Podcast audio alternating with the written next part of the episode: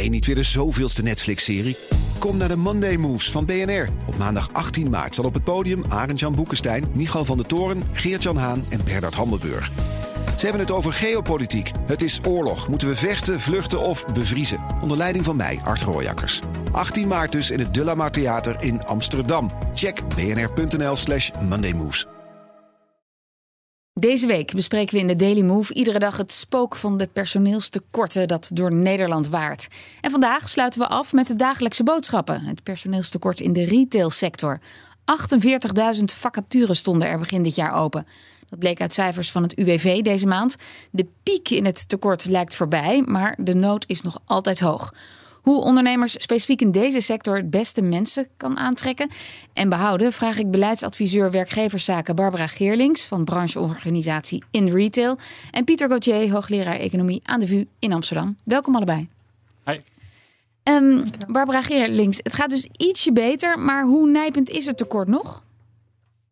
Ja, zoals je net al aangaf, eh, er zijn inderdaad 48.000 vacatures in de hele detailhandel. Dat is wel 10% minder dan begin 2022, maar nog steeds echt hoger eh, dan voor de coronacrisis. Dus ja, het is nog steeds nijpend en er zijn nog steeds veel vacatures. Oké, en in de arbeidsmarktvisie van in retail staat onder andere dat het imago van werken in, in een winkel in de detailhandel wel een boost kan gebruiken.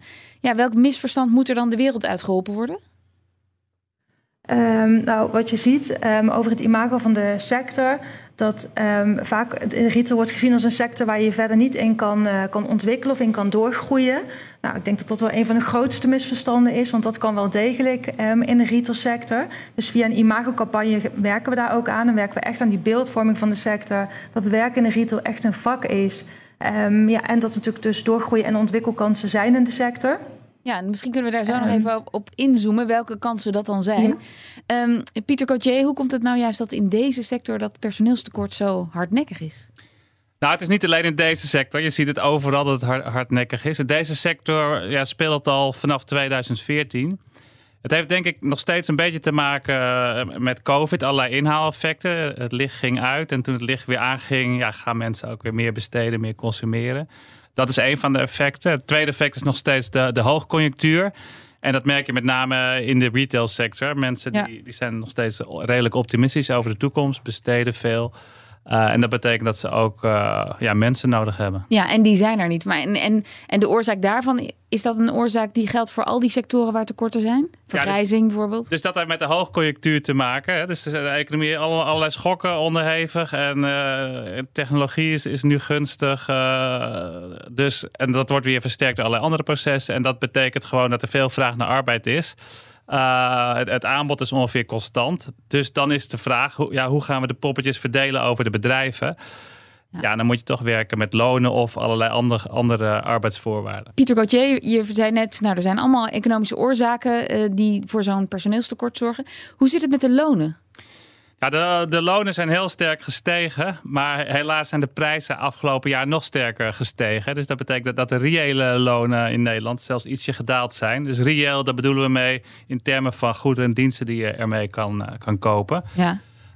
Um, en de retailsector die heeft volgens mij dit jaar wel weer de lonen behoorlijk uh, verhoogd. Dus ik vermoed aan het eind van het jaar hè, dat de reële lonen dicht bij nul zitten. Dus uh, gelijke okay. tred houden met de prijsstijging. Oké, en, en dat die lonen verhoogd zijn, dat weten misschien dan te weinig mensen.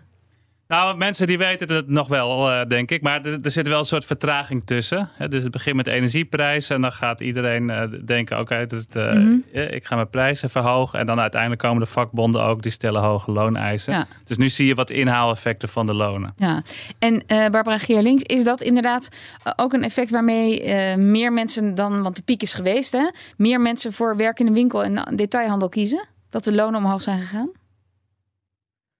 Um, ja, dat vind ik moeilijk te zeggen. Er zijn natuurlijk ook andere factoren waarom mensen kiezen voor het werken in de retail. Um, maar ja, de lonen zijn inderdaad gestegen. En ik denk dat we hele mooie stappen hebben gezet um, voor de mensen die in de sector werkzaam zijn. Om daar uh, mooi een inkomen mee te kunnen verdienen. Ja, en, en wat, wat zijn de verschillen met werken in de retail, Pieter Gauthier, en in de andere sectoren? Wat, wat, wat, wat is het verschil in aantrekkingskracht? Ja, de, dus uiteindelijk, de, ja, de, de lonen gaan omhoog. Maar het gaat erom of de lonen harder omhoog gaan dan ten opzichte van andere sectoren. En het zijn niet alleen de lonen, dus andere factoren, om, om antwoord te geven op je vraag.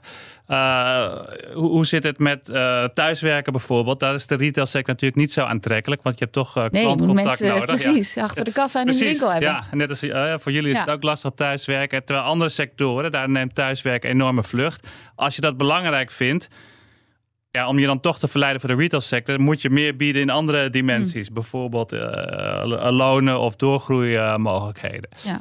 Het, is, het hangt heel erg af van uh, hoe zit het met de, de werknemers? Wat vinden die belangrijk? En wat kunnen bedrijven bieden? En wat kunnen andere bedrijven bieden? Ja. Dus het is best een ingewikkeld spel. Ja, Barbara Geerlings, want, want ja, thuiswerken, dat is lastig. Dat blijft ook wel lastig, denk ik.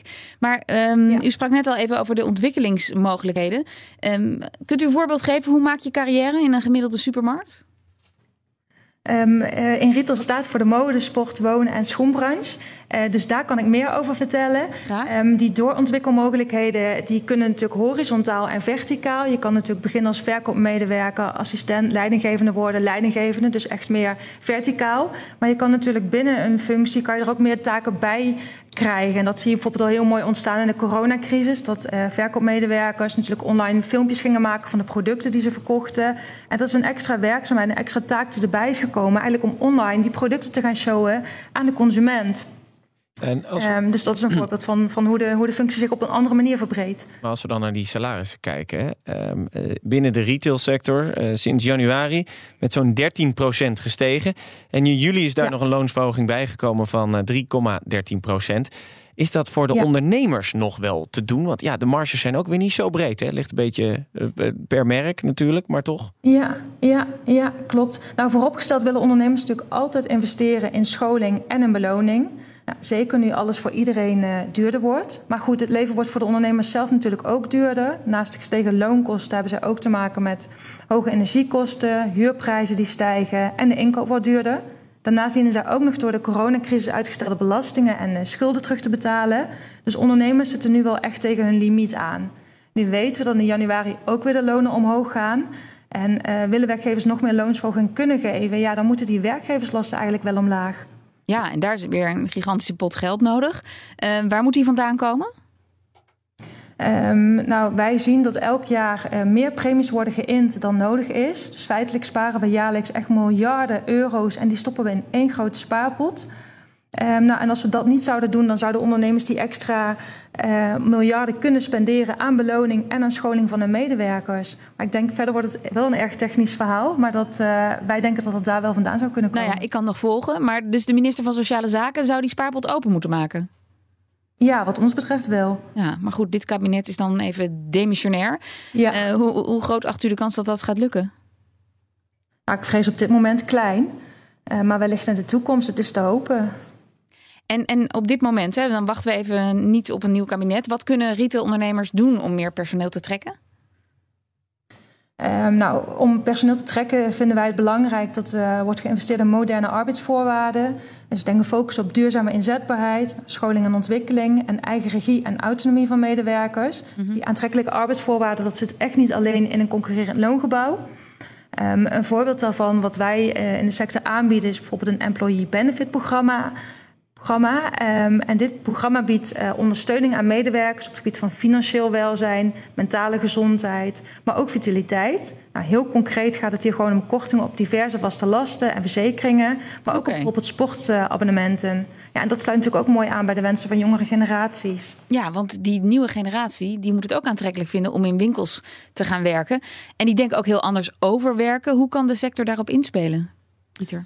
Ja, dus je moet inderdaad goed, goed, kijken wat, uh, wat die mensen belangrijk vinden. Heel veel jongeren die willen toch iets, iets doen wat, wat goed is voor de maatschappij, wat nuttig is. Iets met duurzaamheid. Dus als je die, kan, die kant kan ontwikkelen, daar kun je ook mee concurreren. Als je dat aanbiedt, kan je dus wegkomen met een, uh, met een lager loon.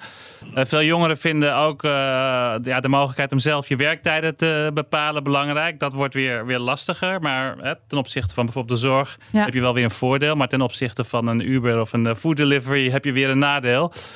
Dus er zijn een aantal dingen die je niet, niet makkelijk kan aanpassen. En, en ja, dan wordt het toch weer met het loon concurreren. En Barbara Geerlings, ik zie ook heel vaak een briefje op de deur van een winkel. Ja, we zijn op dinsdag tegenwoordig gesloten wegens gebrek aan personeel. En koopavonden, die, nou, heel veel winkels doen daar al niet meer aan mee door het personeelstekort. Is dat gewoon een nieuwe werkelijkheid? Dat er, dat er gewoon minder beschikbare winkeldagen zijn? Ja, wij zien inderdaad dat uh, ondernemers, um, als zij last hebben van personeelstekort, dat zij inderdaad op bepaalde dagen of en uh, op koopavonden hun uh, winkels sluiten. Uh, dat, zeker op koopavonden scheelt het al gauw drie à vier uur uh, in de week dat je open bent. Mm -hmm. uh, we verwachten wel dat ondernemers blijven kijken wat gewoon het beste moment is om open te zijn. Maar daarbij speelt natuurlijk ook wel mee op welke plek ze zijn gevestigd. Um, soms ben je gebonden aan contracten waardoor je niet eerder dicht mag of op mm -hmm. bepaalde dicht, dagen dicht mag. Okay. dus dat zijn wel factoren die daar ook wel weer mee een rol in spelen. En er wordt uh, vanwege die tekorten op de arbeidsmarkt in het algemeen vaker gekeken naar 55-plussers. Uh, Pieter Gauthier, zie jij daar nog kansen voor de retailsector? Ja, dus wat de retail vaak gedaan heeft, is extra gunstige arbeidsvoorwaarden voor 55-plussers. Bijvoorbeeld minder overwerk, uh, dat soort dingen. En het gekke was, tijdens recessies was dat juist een nadeel voor 55-plussers, omdat ze minder snel werden aangenomen. Ja. Dat is, leidt tot allerlei extra kosten. Maar nu kan het ja, juist weer aantrekkelijk zijn om die mensen toch te verleiden om, om te gaan werken. Dus nu kan het, je, kan het je helpen. Ja, Barbara Geerlings, nou misschien ligt daar wel dan de oplossing.